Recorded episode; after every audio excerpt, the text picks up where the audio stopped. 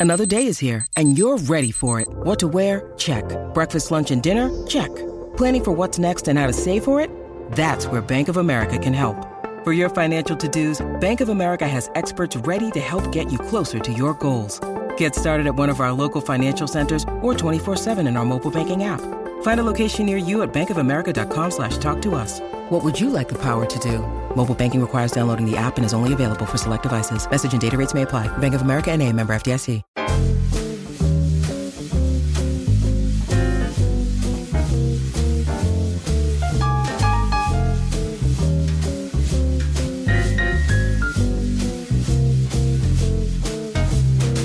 Welcome, everyone, to another episode of the Mind Sculptors Podcast. I am your host, Callahan. On today's episode, Pongo and I are joined by first time guest Mikey from the Miscast and Eminence Gaming to answer the question Is the Brothers War the set that breaks CEDH? But first, before we get into it, I want to take a moment to thank today's sponsor, Dragon Shield. I have been using Dragon Shield for years and just recently started using their dual matte sleeves, which have a fully opaque black interior that do an absolutely amazing job making my cards look as beautiful as possible while also giving them world class protection. I personally am a fan of the Wraith colored sleeves. They're like this pretty magenta color and it's what I sleeved my Buick Cube in. So go ahead, go into the description of this episode, click on our Dragon Shield affiliate link to get your sleeves today while also supporting the channel. Thanks again to Dragon Shield for supporting the Mind Sculptors. Also, thank you to all of our wonderful patrons. Your continued support is what enables us to continue to bring you high quality CEDH content every single week. If you want to listen to next week's episode, you can become a patron for as low as $2 a month and get access to the full uncut video episode right now. You will also get access to our patron exclusive Discord server, plus the ability to submit a question to our Dear Sculpty Boy segment. So, what are you waiting for? If you aren't a patron already, you can join the Sculpty family at patreon.com forward slash the mind sculptors. With all that said, let's get into our Brothers War set review.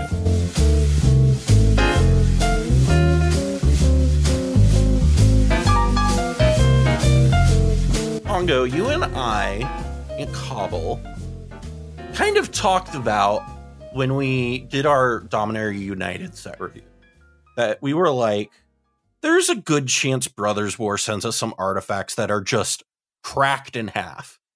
And like, there are from the perspective of like there's some really good standard cards in here. Yeah, I think But, the like- prototype mechanic is really cool for standard and Mhm. limited stuff. Like it's Yeah. like, oh, it can be a seven seven, or I'm short on mana, so it's just going to be a three three. Like that's insane, and it has that flexibility. Yeah. Like there's a lot of really cool stuff for other formats here. Right. But I was actually shocked that we didn't get anything that I was like, oh damn. You know what I mean? Like everything was pretty reasonably powered, I guess, this set, which I was shocked because they were like, we're going to the Brothers War. Right. And as soon as they said that, I'm like, okay, so we're gonna get some insane cards. This is gonna be like Urza's block all over again. Yeah. Let's go. like give me And no, Part been- Two dot deck. You you say that, but I was like not eh, I was unironically like, listen, they're going back to the Brothers War. If they reprint something like Necropotence uh, into standard, I would not be surprised. And like Yeah, well, Necropotence was in standard like at the same time. It wasn't originally printed, but yeah, I Right. think it's part of the deck with all the nonsense, if I'm not mistaken. Yeah. we did we did get diabolic intent though. We did so get that's gonna be Diabolic great We Intent, did yeah. get diabolic Yeah, intent. I'm very That- excited for that for modern. So But- excited. But no Tolarian's That Academy. going into modern's wild. no, no Academy, Um, no yeah. Cradle. You know, we don't, we didn't get a new memory jar or anything like that. Unless you are at No Ma- unless you of were at Magic spells. 30. Um yeah, exactly. uh but instead we've got 10 cards here that we're going to talk about that we either think will some people will try to work on and some people are will have some. You will probably see this at some point in the metagame. First card we're going to talk about here is the first of the two brothers. It's Mishra, claimed by Gix. And Mishra is part of a meld piece, but we'll look at just the creature here right first away. Uh, and Mishra is a 3 5 legendary Phyrexian human artificer that costs two colorless, a black, and a red. And its text says whenever you attack, each opponent loses X life, and you gain X life, where X is the number of attacking creatures. If Mishra, claimed by Gix, and a creature named Phyrexian Dragon Engine are attacking, and you both own and control them, exile them, then meld them into Mishra lost to Phyrexia. It enters the battlefield tapped and attacking. So, um, yes, meld is back. Yay. Um, I guess I hate. I actually hate meld. Uh, the the two giant, like the two cards forming one giant card, like irks me to no end. Uh, but Just wait until we get Um, like the fold out triple sided triple Yeah. face cards. they do the yeah, like it's what gonna be is like it? Exodia. The, You need five of them. yeah, Yeah, it'll be whatever that mechanic is they did in Alchemy, where they had like five different versions of the same Oh card. yeah, yeah. Jeez. Um, but so the other half of Mishra Lost to Phyrexia is, as we or as I said, Phyrexian Dragon Engine, which is a three colorless two two Phyrexian Dragon, which is an artifact creature. It has double strike. Uh, when it enters the battlefield from your graveyard, you may discard your hand. If you do, draw three cards, and it has unearth, uh, three colorless and two red. Um, which also, fun fact, unearth is back. Um, man, what was the last set that had unearth? Modern uh, Horizons. Okay, Or it that's second standard set. Okay, less standard. one, yeah. Um, But uh so these two meld together if they're both on the battlefield and attacking at the same time uh into Mishra Lost to Phyrexia. Um and that is a 9/9 Phyrexian artificer and it's a legendary artifact creature. Uh, that says whenever Mishra Lost to Phyrexia enters the battlefield or attacks, choose three. Target opponent discards two cards. Mishra deals three damage to any target. Destroy target artifact or planeswalker. Creatures you control gain menace and trample until end of turn. Creatures you don't control get minus one, minus one until end of turn. And create two tapped Power Stone tokens. So that's a lot of text. Um, so I think the first question I have here, Mikey, is um you know, there's people who are brewing this Mishra, obviously, who are trying to do sort of the like turbo out, like make a bunch of mana really early, get both of these things out, and get a Mishra Lost to Phyrexia, right? Um, what is kind of your whole take on this card and where it's going to end up landing, if it even does? Like, I think the front side of Mishra is kind of cool. Just being able to get value off attacking creatures and going aggro is generally a pretty good thing. Uh, I wish that it like let you draw cards or something. Just gaining life, like while that's useful in Rakdos decks, like it's really not the end all be all. Especially when if your deck is built properly, you can win off an Adnaz that's only like twenty life or twenty five life. Like Right. that's enough to get you there. So I just feel like it's a lot of extra steps for not really much payoff. Because even when you look at the the meld card, it's cool. It's a nine nine. It has a bunch of text, but it's like none of these abilities win you the game, and it's not even like these win you the game in like a turn or two. It's like sure, Mhm. if this stays around forever and you're able to just keep it carrying value, it could lead to a win. But like you're dedicating all these resources, all these rituals to get this stuff out early, and then all you get is a nine nine that helps you control the board a little bit more. Like why why are we putting this much mana to something that like Toxic Deluge can do for us, or Yeah. like Culling Ritual if you're in green? I just feel like it's not really fitting any niche. It's cool. It's a nine nine that's neat. Mishra's cool. Like it's one of my favorite characters from all the lore. But I just don't see the effort you put into this being worth any sort of the payout.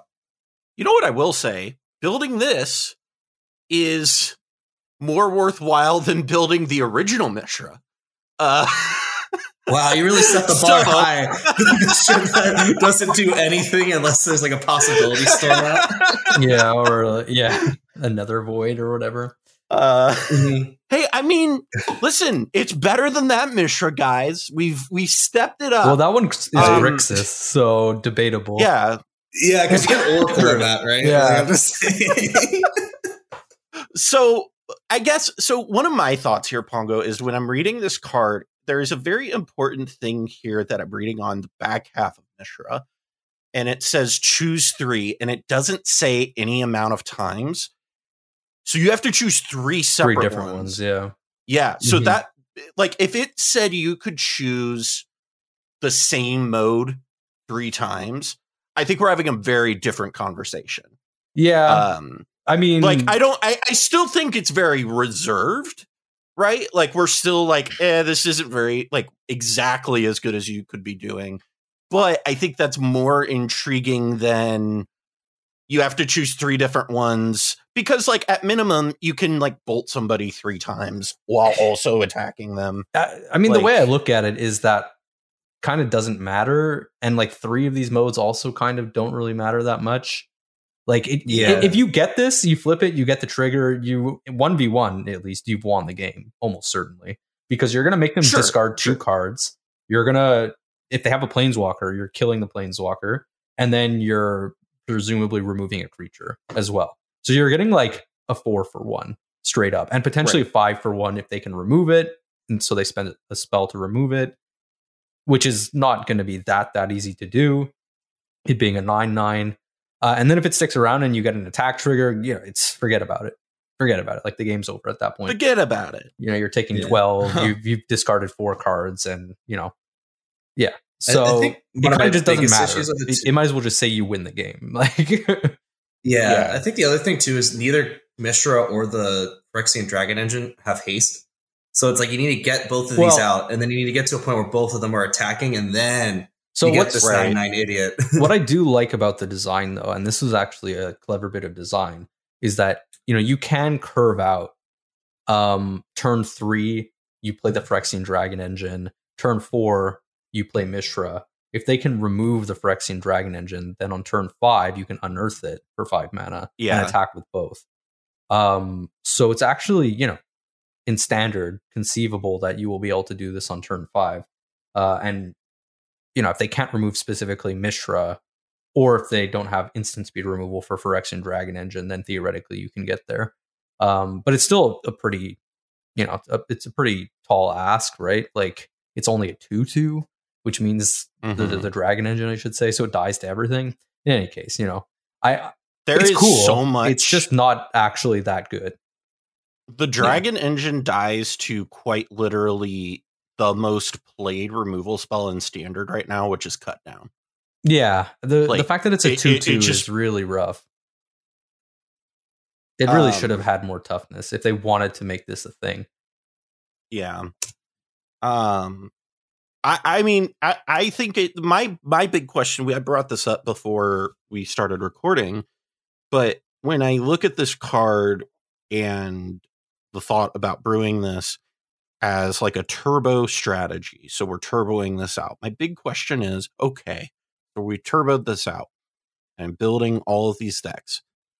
Is my deck just strictly better if Valki's my commander, right?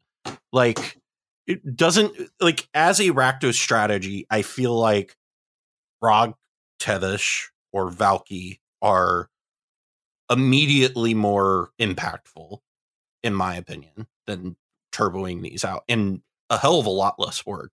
Which I never thought I would ever say turboing out a uh a what is it, a um what's the back half of Valki? I forget it. Tibalt.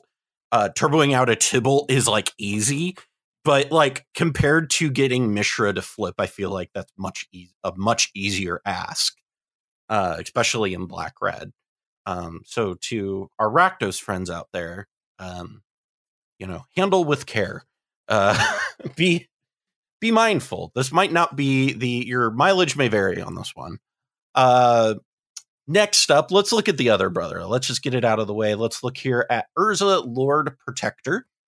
Uh, Urza is a three mana, two four legendary human artificer that costs a colorless, a white, and a blue. Has the ability of artifact, instant, and sorcery spells you cast cost one less to cast, which I believe that is the first ability like that ever that doesn't make you choose one of the modes. Um, and also has an activated ability that costs seven uh, colorless to activate. And it says if you both own and control Urza Lord Protector and an artifact named the Mightstone and Weakstone, exile them, then meld them into Urza Planeswalker. Activate only as a sorcery. So the other half of this card is the Mightstone and Weakstone, the thing that makes Urza a Planeswalker in and in the lore and in the game. Uh, it is a legendary artifact that is a power stone. It costs five mana to cast, and when it enters the battlefield, you choose one of two modes. You can either draw two cards, or target creature gets minus five, minus five until end of turn. Also has an activated ability that is you tap to add two colorless mana, and uh, it does have the stipulation of this mana can't be spent to cast non artifact spells. You can, however, use it to meld the Urza, though. Fun fact. Mhm. Um, Uh, important. Yeah. so that is that that is an important thing to remember with the power stones is you can use them to activate abilities, which is really nice.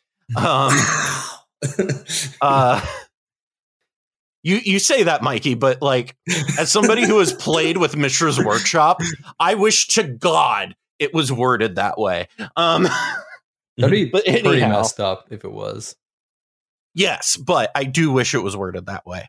Anyway, those meld into Urza Planeswalker, which is a seven loyalty blue white planeswalker that has a static ability, which is once during each of your turns, you may activate an additional loyalty ability of Urza. Um, so it has a plus two ability, which is artifact instant sorcery spells you cast this turn cost two colorless less to cast, and you gain two life. Uh, the second plus is a plus one, which is draw two cards, then discard a card. Has a zero ability, which creates two one one colorless soldier artifact creature tokens.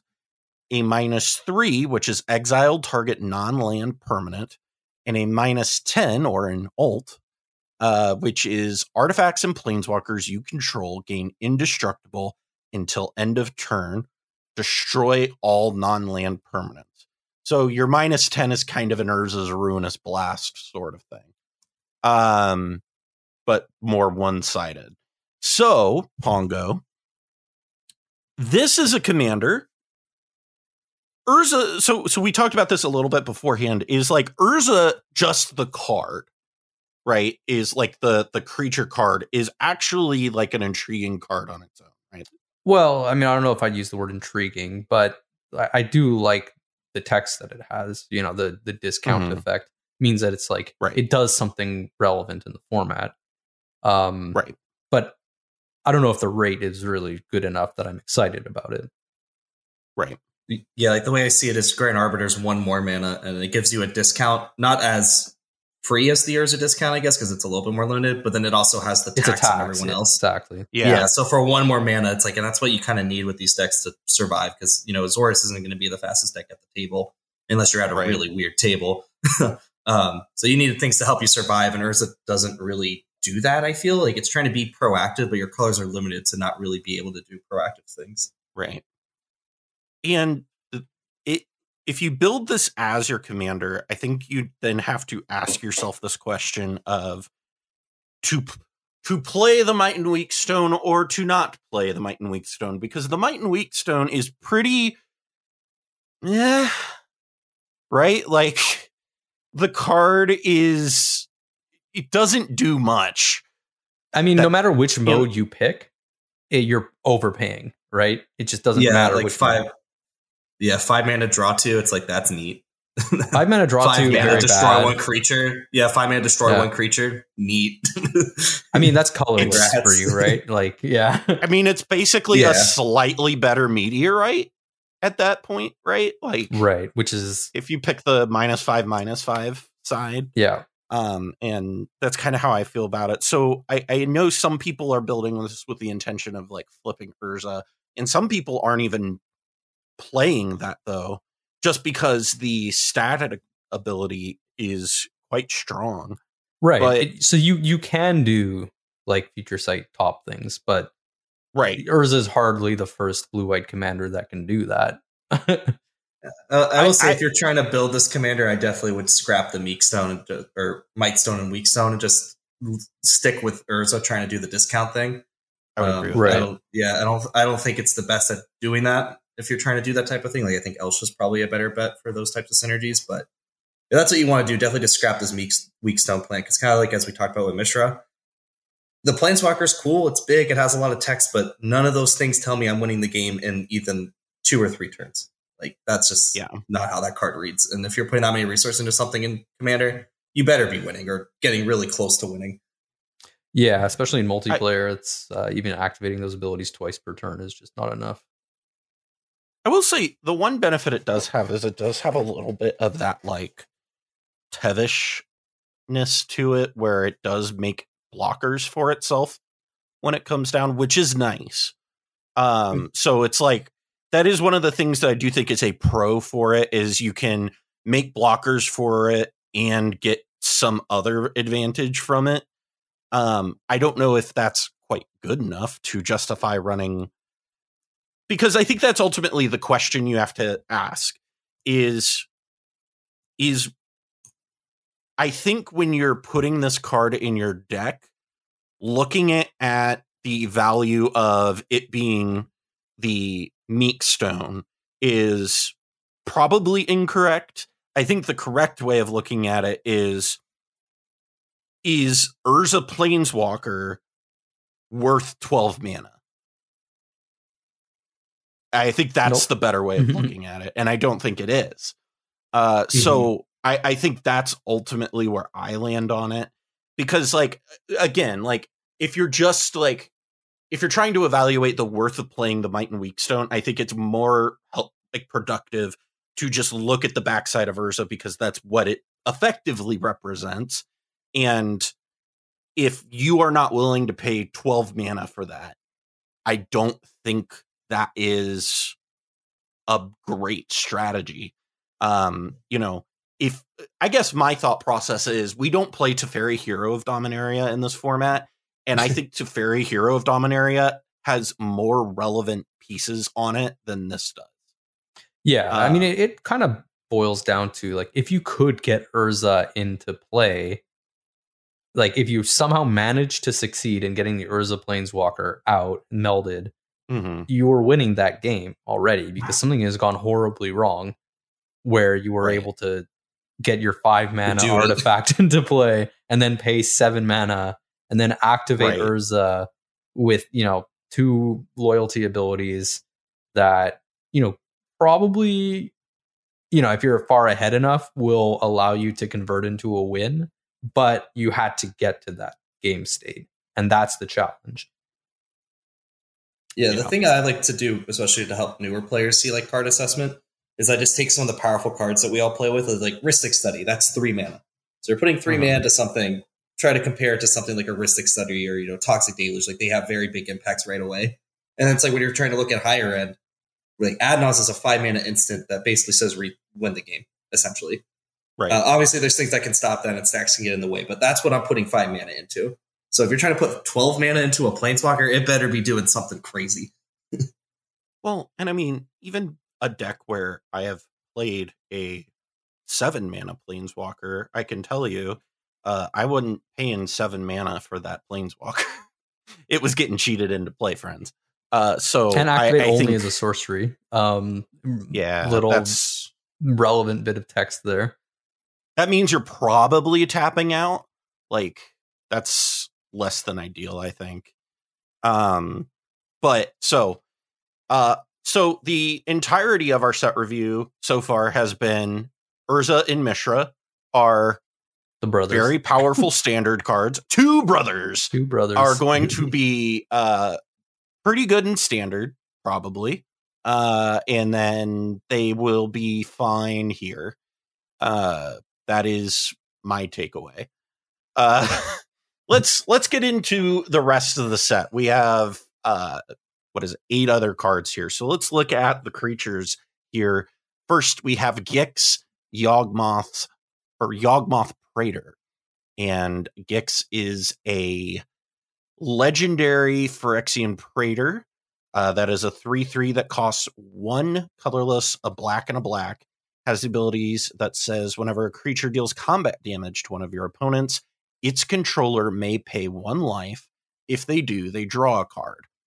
And then it has a second activated ability that says you pay four colorless and three black, discard X cards, exile the top X cards of target pl- opponent's library.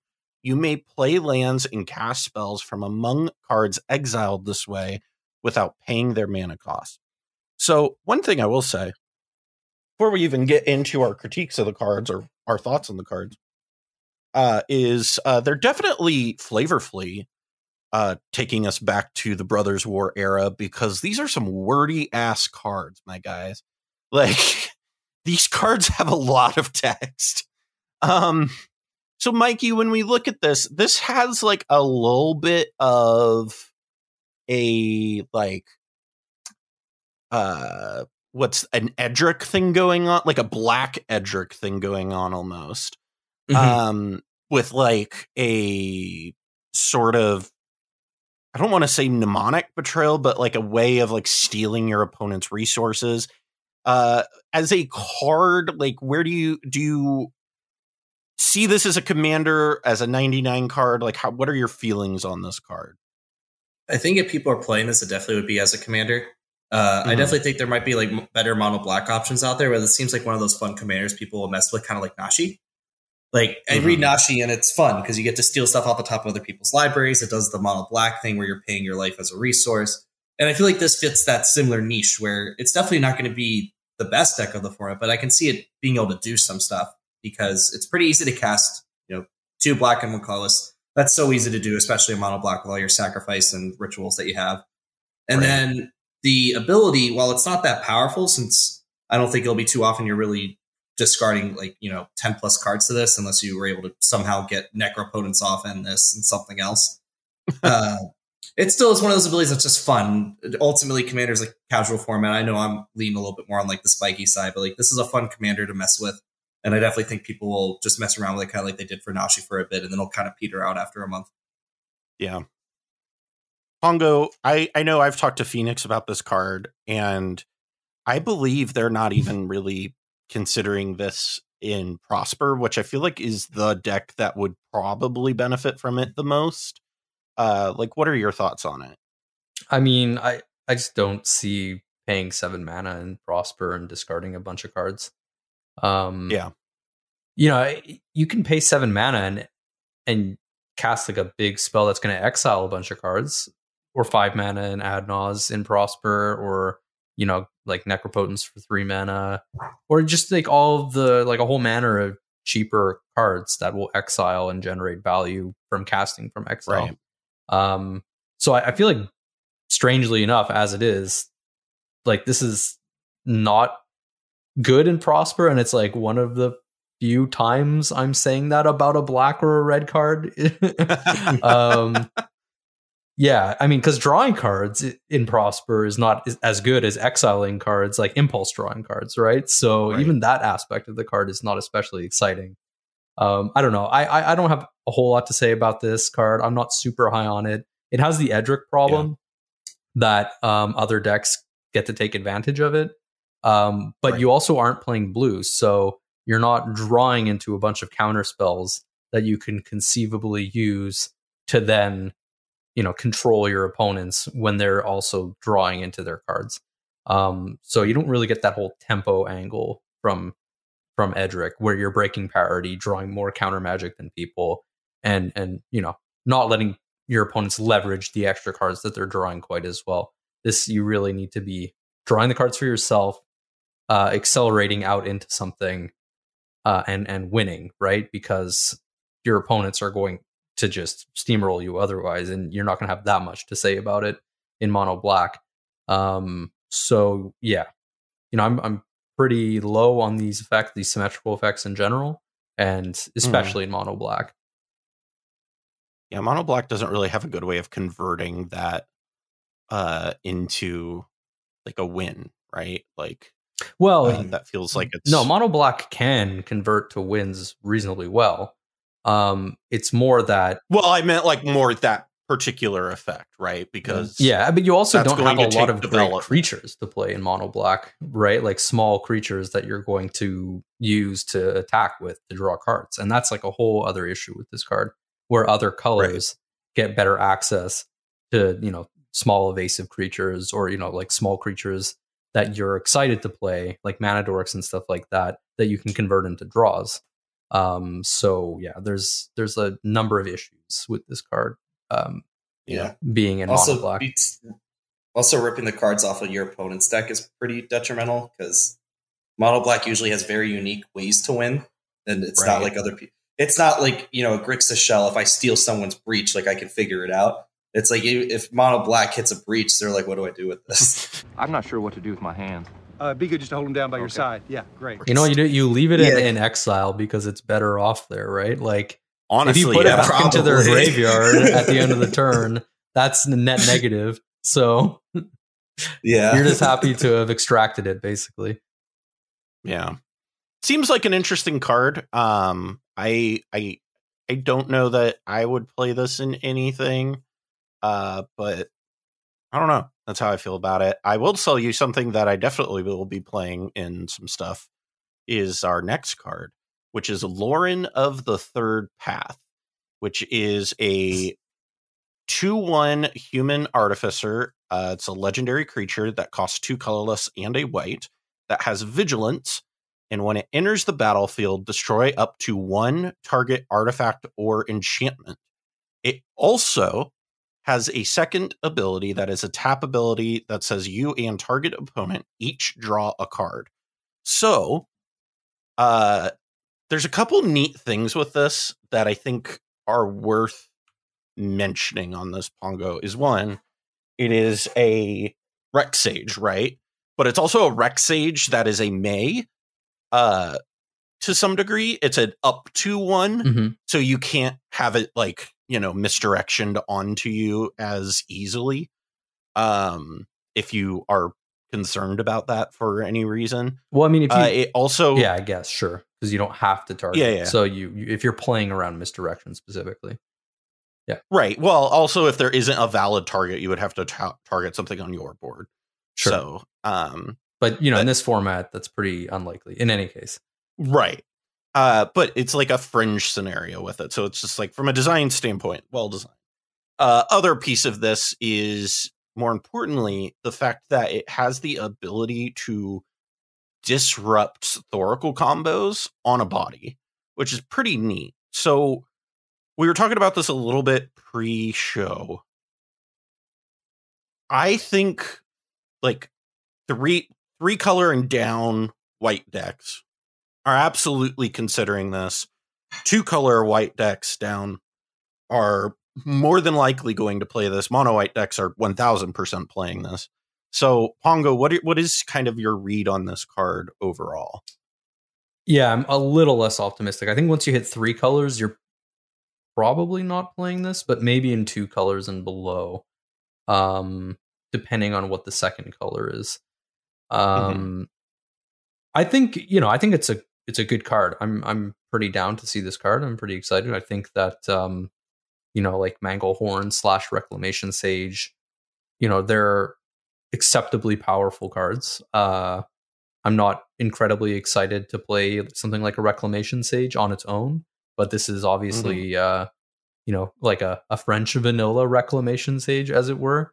Um, so yeah, the additional option to be able to make an opponent draw a card uh, you know, it, it, means that it is a stacks piece while it's in play. Um, you know, will Winota play it? I guess is kind of like the big question that comes to mind. Yeah. And you know, I know that Ian, at least from what I last saw, was not like super high on it. Um, it does seem not fantastic in my opinion. Um, being you know like a three mana human with not a particularly impressive stat line, um, and then you know not a super duper impactful ETB. Ultimately, you know, it, it's not like a, a real static hate piece when it comes down. It's not impactful enough that I'm going to pick it over a lot of the other humans that I'm flipping into, most likely. Right. So yeah, I'm not I'm not convinced. Um, you know, realistically, I think Winota probably doesn't play it, and if Winota doesn't play it, then it's possible that it would only be you know even mono white decks that would consider playing it at that point. I don't know. I could see like uh like Captain Sisay playing this. like I, I agree with a lot of what uh, Pongo was saying. To me, also Mhm. the issue is so I'm with them that in three color decks, it's probably not going to make the cut just because you have better Yeah. options available. Um, it's just then when you get down to the two and monocolor decks, you in order to draw a card with it, you need to let another opponent draw a card. And I just find it really hard if you're in Boros or you're in mono white. The card that you're drawing is going to be more impactful than what you're giving other people access to especially if you're Mhm. trying to do a stacks route. Now you might draw another stacks piece, but you're just giving people more and more ways to find outs because it's pretty rare when there's like say three stacks pieces on the board, all three of them are impacting you negatively. Usually you can find a way to pivot around one of them, or it's like two are stopping you, but the other one you don't care about. So I just think giving people more card draw in that case is just going to be really detrimental because they're going to be drawing better quality cards and they're going to be drawing the outs to your board, and you need to keep your luck in as long as you can. Obviously, that changes because if there's say another mono white player at the table or like mono green or something, maybe it's not as scary. But I don't know. I'm not used to playing in games where I, people aren't on pretty much all three color and up decks for the most part, and then like a couple two color decks when people bring out Winota. Yeah. Right. Uh Yeah, playing stacks decks like, and as someone who played a lot of stacks decks in the past, every draw that your opponents take is a moment where your you know your your butt is clenched very very tightly because you're like, is this the draw? is this it? you know, is this the thing that's going to start to uh, unwind the the noose, as it were? So I, I Yeah. agree with the notion that uh, giving other people card draw is a little bit scary in that respect. But uh, you know, conceivably, you could, and I, and I mean, this is what I would imagine. For example, someone like Charles talking about this card, you know, in the context of, you know, have something like a Spirit of the Labyrinth in play, and then you know you activate this on the turn of somebody who's already drawn their card for turn. So at that point, you're breaking Yeah. parity on it. Um, you know, kind of imagining the um, you know, the the the cute things you can do within mono white, um, where your cards come together to sort of be more than the, the sum of their, you know, the, the synergy is Yeah. more than the sum of its parts. It's like the death and taxes thing where like death and taxes you look at the pile and you're like this is like not good cards and then you play against death and taxes and you're like oh this three one that flickers a thing. Okay. What? Why would I play a three one? why is flicker was killing me Mana? Uh, and then it's like, oh crap. I didn't realize that they played it for free off of an Aether vial, and then yeah you know had a recruiter of the garden play. Yeah, I, I do think the one thing I think is not like I, I think where this will probably see its home in mono white is a Rec Sage. Like this will go in over like a disenchant more than likely, and then you have a rattlesnake for the Thoracle deck, right? Is a a way to deal with a Thassa's Oracle that isn't, you know, just playing other ETB hate. Um so it's I, I think that's more than likely where it will fit. Uh, I don't know where how I feel about it overall. I I think it's one of those cards that you look at, you think about, because from like the standpoint of having a relevant ETB, a uh, a vigilant body that also can potentially disrupt an opponent's win, I think is at minimum worth considering but that doesn't necessarily mean that you should play it. I kind of wish Um, it had flash and a way to activate its ability Yeah. at instant speed, or like you know without summoning sickness. I think I would yeah, be much. then I could see it Then I could see it doing some cute stuff, especially if you're making the comparison that it can stop Oracle wins. It's like I view that as just such a gotcha. Like, Yeah. sure, it mitigates it, but like if someone's playing, it's like you know we've all died at one point where we had like a Kraum or something in player Esper Sentinel and we die because we had the force draw. But it's just like that's not something you should be like playing to your ally. If that's like the reason to to run a card. I'm just like, okay, that's loose. Yeah, y- Hey, I mean, have to people play consider- Suffolk You have to consider the value of a card, I think, in, in mono white. Um, Yeah. And yeah, sure, having removal staple to a card is nice, and conceivably that pushes it to playability. But many times in mono white, you're playing one spell a turn. And do you really want this to be your one spell a turn? Or do you, would you rather play like another rule of law? And I think the answer is pretty clear in that respect. Um, Yeah. There's just way more impactful things to be doing, even in mono white. Um, so you know, I guess we'll see. I, I'm not the incredibly optimistic. the the next card definitely uh helps in the game in white, and that's Myrel Shield of Argive. Is that how I say it? I I We'll go with yes. That's Okay, fine. okay. Uh, just for now, Argive is what we're going with. If that's not correct, get in the comments. Uh, it is a 3 4 legendary human soldier that costs three colorless and a white. Uh, has two, uh, what is it, uh, static abilities. The first is during your turn, your opponents can't cast spells or activate abilities of artifacts, creatures, or enchantments.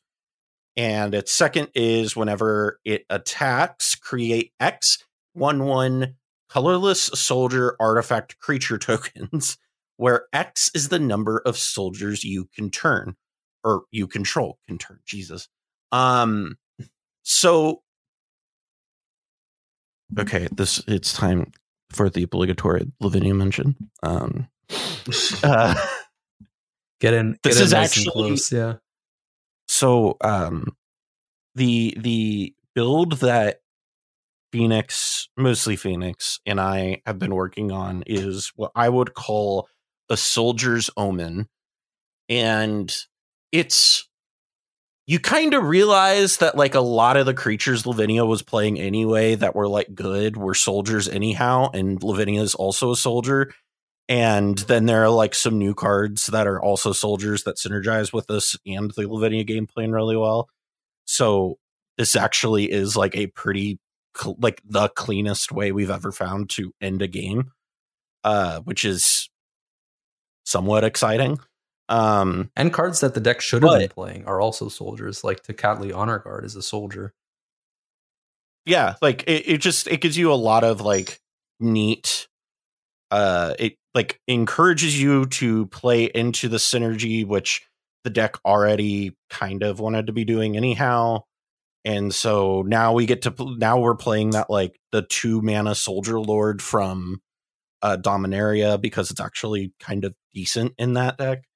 Um but all of that to say that's my obligatory lavinia mention. Um so that is it but pongo you have you're the combat math guy um how what is the combat math on on this card because it's it it snowballs pretty quickly i feel like Yeah, I'll, I'll get to that They in just a second. Sorry, you, you wanted to say something, Mikey? I was just gonna say the one thing that stands out with me is that the soldiers don't aren't attacking. They're not attacking. Yeah, hit. So that- it, it attacks true. the combat math a lot. Yeah surprisingly less than you would think, but I'll get to that in a second. The first thing I wanted to say is everyone who's listening, go straight into the con the, the comments. Um, Callahan said this was two static abilities. music! Callahan said this is two static abilities. One's a static ability, one is a triggered ability. Be sure Oh, to leave a comment and let Sorry. Callahan know about their egregious error. Um, if you I haven't I'm already. I'm sure some of you have. Um, they've absolutely lit my ass up yeah. Callahan, um, absolutely destroyed in the comments at this point. But uh, yeah, so as far as the combat math is concerned, if I'm not mistaken, I believe it it's uh, seven combats instead of six. Um, so surprisingly, you know, like less than you would think, right? It's one fewer combat, uh, and it just so happens that it, that's just how exponential math works, right? Like where those those later combats are so much more valuable than the initial combats that you start pushing out so much more damage for the the later combats um Yeah. which is which is interesting um however it is possible to reduce that clock to four combats i think fairly easily on curve if i'm not mistaken i know um Fenix had done a little Charles bit of math. did a charles at Fenix did math. yeah, if I'm not mistaken, if you can Yeah. play like a one drop warrior into a two into a Brimaz, soldier. yeah, Uh, then you're there. Esper in, like, Sentinel four. is soldier, by the way. right, exactly. Uh, which is Oh. and also Ranger Captain is a soldier. Uh, they're like it, it's it's the same thing with like humans that I realized when I was building um like the arena rector stuff with why I put in like Cavern of Souls because as you start like building around arena rector and then you're like I wonder if I could play uh Cavern of Souls and you realize like 90% of the cards you're playing are already humans. So you're like, "Oh, I guess this is just free to play." Right. Um, it's kind of similar to that, where it's like an odd amount of cards that we just play anyhow are soldiers. yeah, there's a surprising amount of relevant soldiers in the format, um, which you know everyone is no doubt aware of now because as soon as they saw that line of Yeah. text, they Scryfall soldiers and we're like, whoa, like you know that card is actually decent. Um, like you know the aforementioned uh, to Cat Honor Guard, which was playable before, especially in mono white, uh, to hate on Yeah. Dockside Extortionist and Thassa's Oracle, for instance. Um, yeah, so I'm not hundred percent confident about the math that I just quoted. Um, if I'm being completely honest, I, I haven't thought about that aspect of this card very much because once I saw the mana cost of this card, I stopped thinking about this card. Um, compared to like the early mock-ups of the card where I was like, I mean, that's not what it is. And people have to stop reposting this mock-up because it's driving me crazy. Um, when when people were, you know, thinking, oh, it's a white white, it's a grand abolisher, but strictly better. Um, yeah, at four mana, that's it. I'm not incredibly excited about the card. Um, one, it's slower on the clock compared to just Najeela, Mhm. but it's also going to take, you know, probably an extra turn at least to to get it started uh, compared to a Najeela in many cases, um, if not more, because you just have you know less density of turn one acceleration in mono white. So, um, all of this ignoring the fact that you literally just cannot play her out. Like if you play her out and you don't win, you probably will just lose to somebody stealing or copying her for two mana. Um, so there's a number of issues with the card. Yeah. I, I there are definitely issues. I will say from one perspective, I I, I do think as a blue white X player, it's mildly exciting to see a card like this that Yeah. So it, has relevant text and an upside. it's different in Um, Lavinia where you're playing, you know, other stacks effects that theoretically are going to make it so that people can't just steal it and straight up win on the spot. And and presumably you would be doing that in this deck too. But it's easy to imagine a world where somebody manages to remove one key piece and then copies this and then it's like game over, right? Yeah. Yeah, it, it definitely has some downsides. I mean, from a combat perspective, like uh, starting at four, I feel like is kind of rough. And it's when this creature attacks, right? Yeah, Or- it's whenever Myrel attacks. Okay. Okay. So yeah, that's kind of my thoughts. Mikey, any any kind of thoughts on this card? Like I, I mean, it is a pseudo grand abolisher with some upside. Um, I think what you all said pretty much encompasses my opinions on it. I think the card's interesting. The effect is obviously powerful, but for me, it's just not really something that I'm interested in doing. Like, I just not super into aggro strategies, and this doesn't really have a place in like my type of decks. But I do think it's going to be a house in standard and modern. The ability is Yeah. bonkers. Like, the card is insane. I definitely think it has a spot, and it will be seen play in decks. Um, just not like my type of play style. But the card is like objectively very powerful. Yeah. I agree. I I I presume Charles will kill a non-zero amount of people with this card. Um let's head over into the sorceries. Let's take a look at Awaken the Woods. It is a uh, two mana sorcery spell. Well, it's X. Uh, green green is the casting cost, and it says create X one one green forest dryad land tokens. So, uh, Mikey, this card here is uh, build like build your own dryad arbor army, uh, like sort of card. Like, uh, if you would see this falling anywhere, where do you see this being like the most relevant? I'm not even entirely sure. Like it's just a lot of mana put into it. I get I, it does make a lot of creatures. So maybe some mono green deck that's trying to get like a cradle online or do something with uh like some like you know there's a bunch of things where you like tap creatures and you can start these chains and then that being a land is relevant. But I'm not entirely sure just because like they're affected by summoning sickness, so it's not like you can do this, get a bunch of creatures and then ramp out. I feel like Right. you need a lot of other pieces, and I feel like mono green or like the green stompy decks are trying to do like these big spells. They just have more impressive things to be putting their mana into. Like Right. I'd rather just put a bunch of mana into a Craterhoof Behemoth or Finale X as a bunch and then go go that route than try to make a bunch of forest tokens. But I might be missing something. Mono green is not something I am well ap- uh, apt at brewing. So I don't know if this just goes crazy with something else. The, I look at it and I'm just like, this is pretty lackluster for what I've seen mono green decks do. Have you thought Yeah. about it for Tatyova at all, or have you considered that? Because I think that's like where most people's minds went to, um, in the sense that you do get landfall triggers for each of those.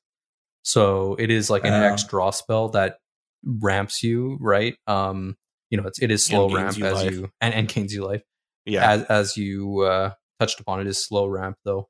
Um, but you know, presumably you would be casting this kind of later on when you've more or less stabilized. Uh, so so it is interesting in that regard.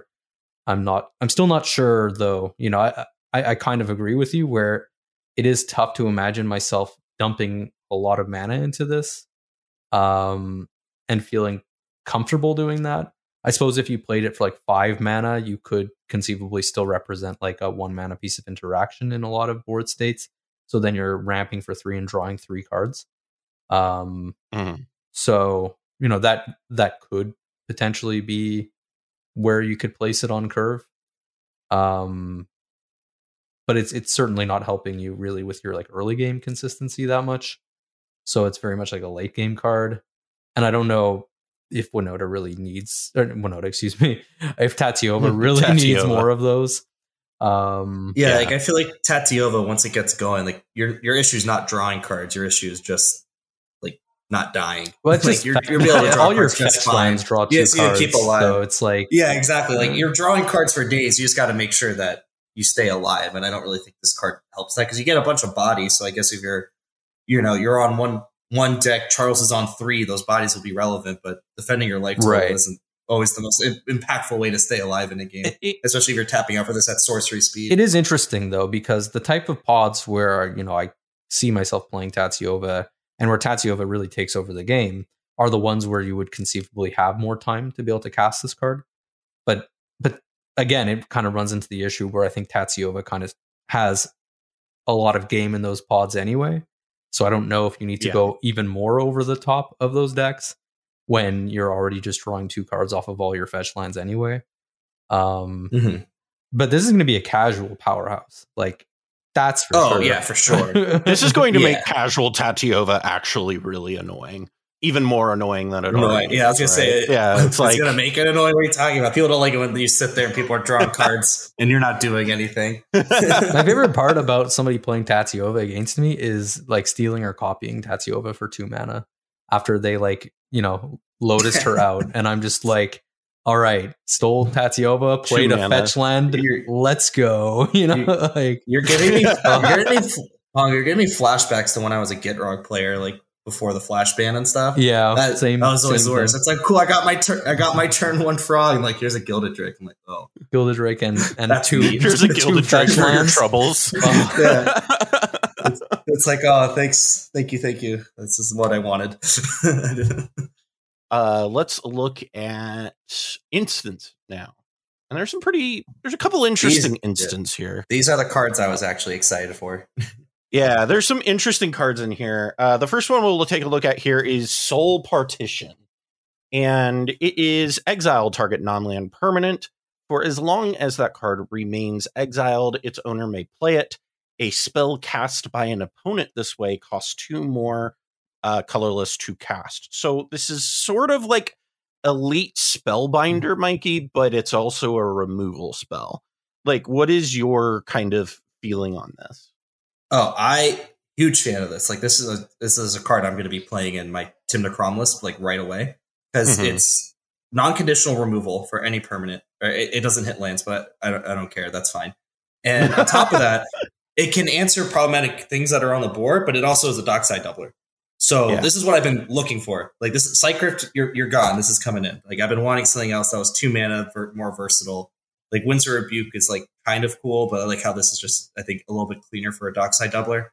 And uh, I think the uh, tax on it is more relevant than Winds of Rebuke bouncing to hand because it's like if I bounce it, then I don't win. Then you just drop it back down. Now they need to pay two more mana for whatever I bounce, and I think that's Yeah. a better rate than the Winds of Rebuke building a couple cards. So I'm a huge fan of this card. I, I love it. It's flexible, bounces my dockside, or someone tries to remove my Ranger Captain, I can exile it and just cast it back on my turn, things like that. I just think it's so flexible as a proactive and reactive piece, and that just checks all the boxes that I'm looking for in a Magic card. and not even that like so if you look at it just from purely from a reactive standpoint a lot of those decks are going to be doing things like you know playing cards like Drannith where if there's a Drannith out you're just have fun your card is basically permanently exiled uh as long as this card stays around. I i, I think there are some neat pieces with that. The one thing i do that is mildly annoying is it doesn't have that anointed processioner ability or whatever it is from the last set where the effect hits everyone not just that player um which is one of the things that i was kind of like oh that's sad. But also like pongo like this definitely feels a lot better than most two mana bounce spells right like Yep. Yeah. Oh, I, I love this card too. Um, I agree with pretty much everything Mikey was saying. You know, the only downside of this card is that it is not a blue card, right? That you have to spend white mana to cast it, and it's not a. oh i love that it's a white card Yeah. No, no. I mean, it's I'm I'm happy for players who play white decks, right? But you know, it's just you know we keep cutting blue spells for non-blue interaction, and then it's like that much harder to support the force of negations and stuff like that in in the decks. Um, yeah so you know that's it's a kind of a minor thing but you know it, it, it does mean that for example if i was considering playing like assassin's trophy in like a sans red deck for example forget about it uh, i'm playing this i think over Yeah. that pretty much every time if uh, if i have to pick one um you know whether or not it would take some the place of something like an abrupt decay probably not just because abrupt decay is kind of nutty in, in that respect uh, abrupt decay having the ability to not be countered i think has like a lot of relevance Yes, yeah, yeah, for sure. So it doesn't take the abrupt decay slot, for example, um, in, in interaction packages, but obviously, you know, like if we're looking just at kind of bounce spells, um, I, I do like it a lot more than just any bounce spell. Yeah, yeah, this is a really intriguing card. There's actually just some interesting like instance in general. The other instance uh here there's 3 in total. Uh the second one here is defabricate, which is a colorless and a blue instant. Uh that says choose one. You can counter target artifact or enchantment spell. If a spell is countered this way, exile it instead of putting it into its owner's graveyard. And it also has counter target activated or triggered ability. So this is kind of in that class of like uh what is it Tale's End sort of cards where it's like a narrow counter spell that also is a stifle effect um wh- how do you feel about this card pongo I, kn- I i gave my thoughts about it on twitter but i'm curious where you fall on This card would have to be literally negate with the counter target That's- activated or triggered ability yeah. for me to want to play it. Um, it's not that, Yeah. so I'm not excited about it. uh, and I'm not excited to play negate anymore. Um, so this does not have sufficient upside over negate because you know there's a lot of instants and sorceries that I would want to counter, um, and just Right. you know tacking on a modal stifle to an annul. Um, you know that's kind of the issue with modal cards in general is that you're never really getting your mana's worth for the card. Um, you're always overpaying. You're paying for the flexibility. Um, hmm and you know while flexibility is nice um having an occasional stifle is not enough upside for me um Yeah. and you know it is crazy because it's probably going to take like two or more years before they ever print negate with like upside um but you know that that's what it would take and prob- we already probably got one. we'll It's called there. Dovin's veto, baby. yeah no for a colorless and a white like actual negate with Okay. upside Okay. you know maybe blue blue Um, we could get it maybe. Um, that that was kind of my take on this card too. When I was looking at it, uh, it, I I think I I don't remember exactly what I said on Twitter, but it's basically my kind of whole uh, stance on conditional like counter spells is that like if this was two mana, I mean, even if it was like a mana leak with a you know what I mean? Like a mana leak with a stifle attached like to it. three mana counter. interested. Yeah, I- I- that target like even if it was a mana leak yeah like mana leak counter target non-creature Oh, spell unless they pay three and or it's a stifle like i think that's more like i i don't know if that's going to make the cut in my deck because i like to have more flexible interaction and like answers but and generally cheaper answers but like the the the big issue I see with really all of them is whether it's disallow, whether it's Tale's End, whether it's this, is that you're either one overpaying for the effect or two the the good side of the effect is too narrow. So you can't get it, it's hard to like justify. So like Tale's End, for instance, is there was a argument there for a bit where I like Ken was really high on the card and I tried it out. I played it a bit and it's great if you have it in hand before people play their commanders. But then it's just a commander counter spell that also hits random things. Like it's so narrow that I just like don't see that being worth playing. And I put it on this list specifically so that we could encourage our listeners to not play this card. It's not not worth it. It's not good. Just, just don't pay two mana for interaction. They should, the, Yeah. Your spells should be free. I, I don't know that I agree with that, but uh, uh, I I definitely did not just order a uh, gilded foil void rend in every play case. well, three mana is a little outrageous. Uh, I I I have thoughts on Void Rend. I actually think it's not that bad. Um, but uh, looking at probably the best card from this set is Calamity's Wake. It costs a colorless and a white. It is an instant, and it says exile all graveyards. Players can't cast non-creature spells this turn. Exile Calamity's Wake.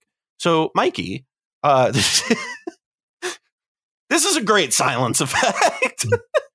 Yeah. that also just kind of dumpsters all over uh Underworld Breach. Breach. Yeah, like yeah, no, I, I, I'm a big fan of this card. Like, I, this is the I can see this have a home in a hole. This is very real. Yeah, it has a huge blowout potential. It's a nice uh, asymmetric silence effect if you're able to win through creature combos. Like I can see this really going in like a Winota deck, uh, Minagila, for instance, because if you just are trying to win with Derevi, Grim Hireling, or you know insert other creature combo here, this just works. Or if Yeah. you do like something cute where you like Tainted Pact on end step and then win with an Oracle, and then being able to also host people's graveyards on top of being a silence is just so versatile.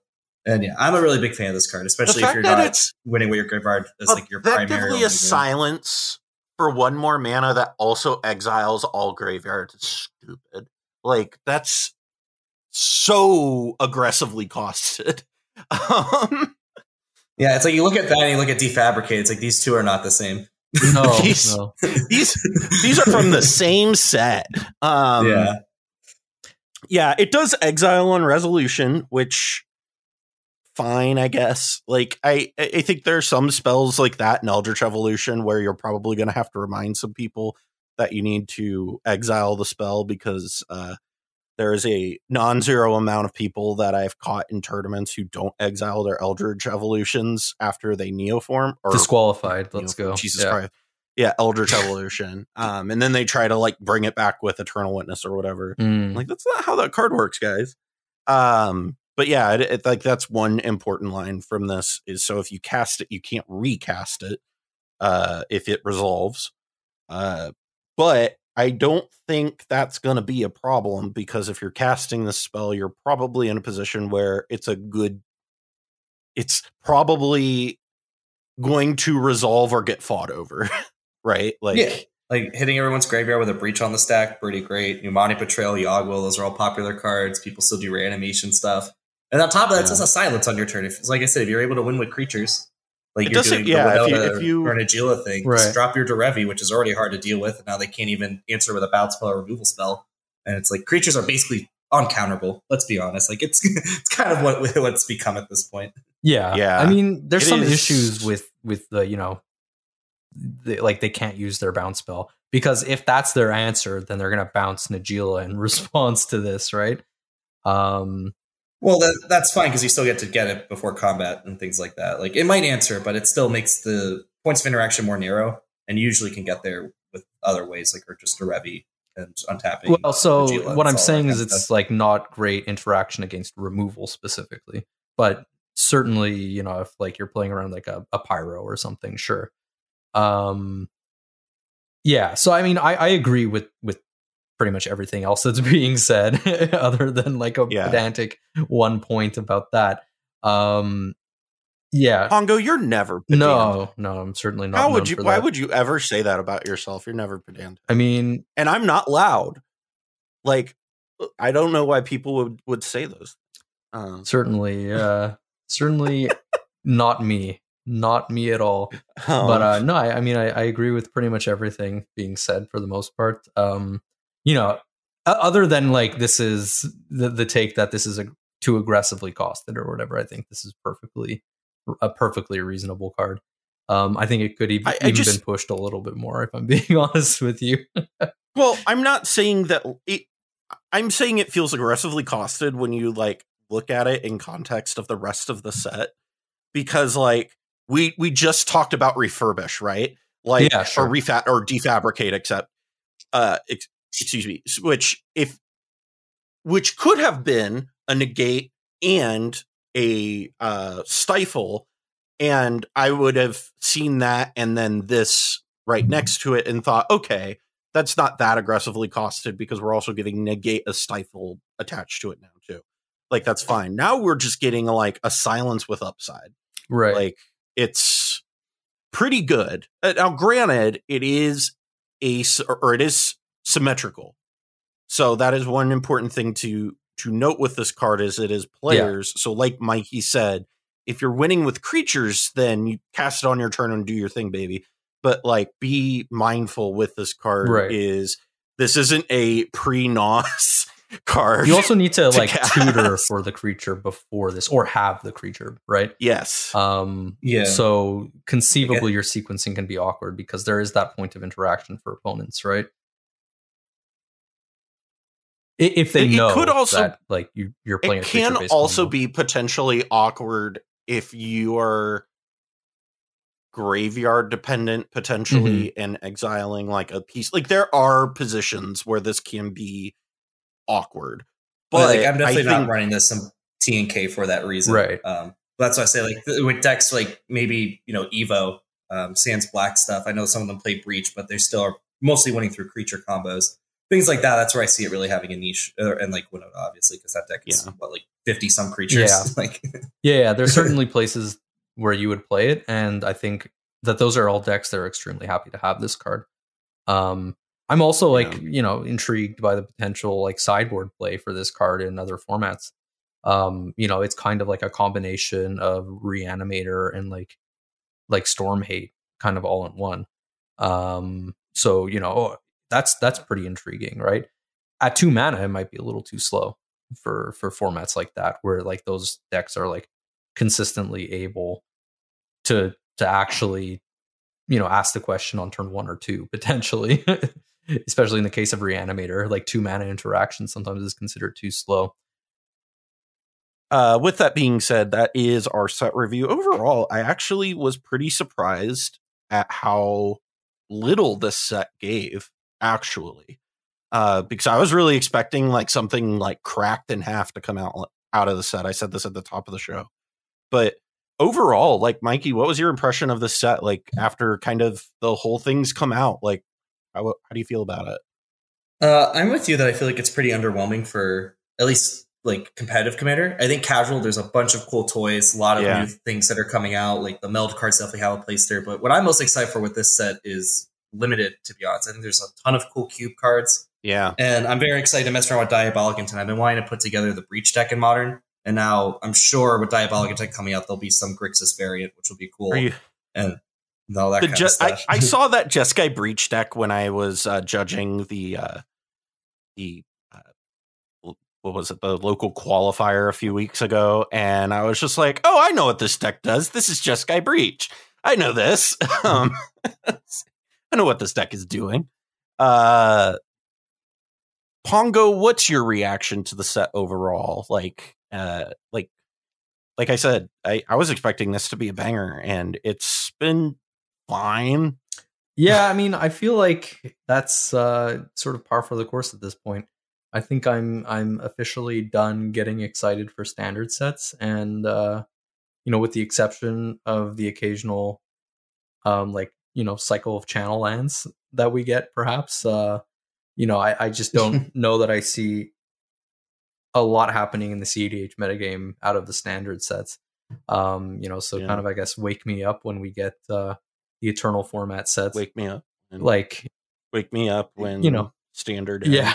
conceivably like i was saying maybe the lord of the rings set will be pushed uh considering that's going to be one for eternal formats but it's also possible that it's just going to be like a top down very flavorful design type set so i'm not getting super excited I mean, it no, it's Modern Horizons three.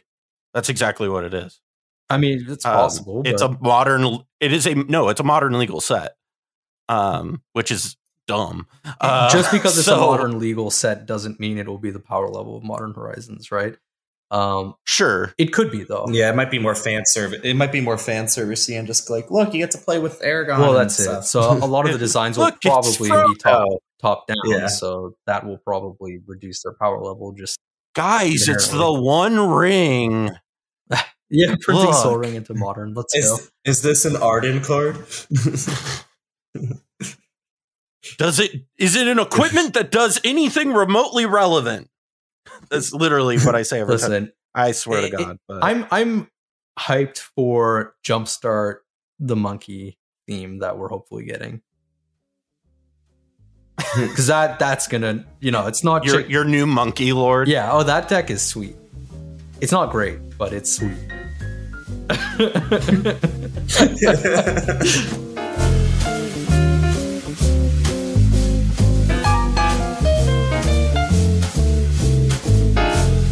Well, that about wraps everything up for us here this week. Thank you so much for tuning in to today's episode.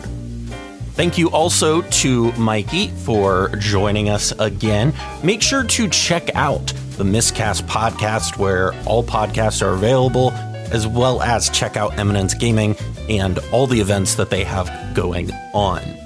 If you liked this episode or any of our other episodes, please make sure to rate the show on whatever podcast platform you are on.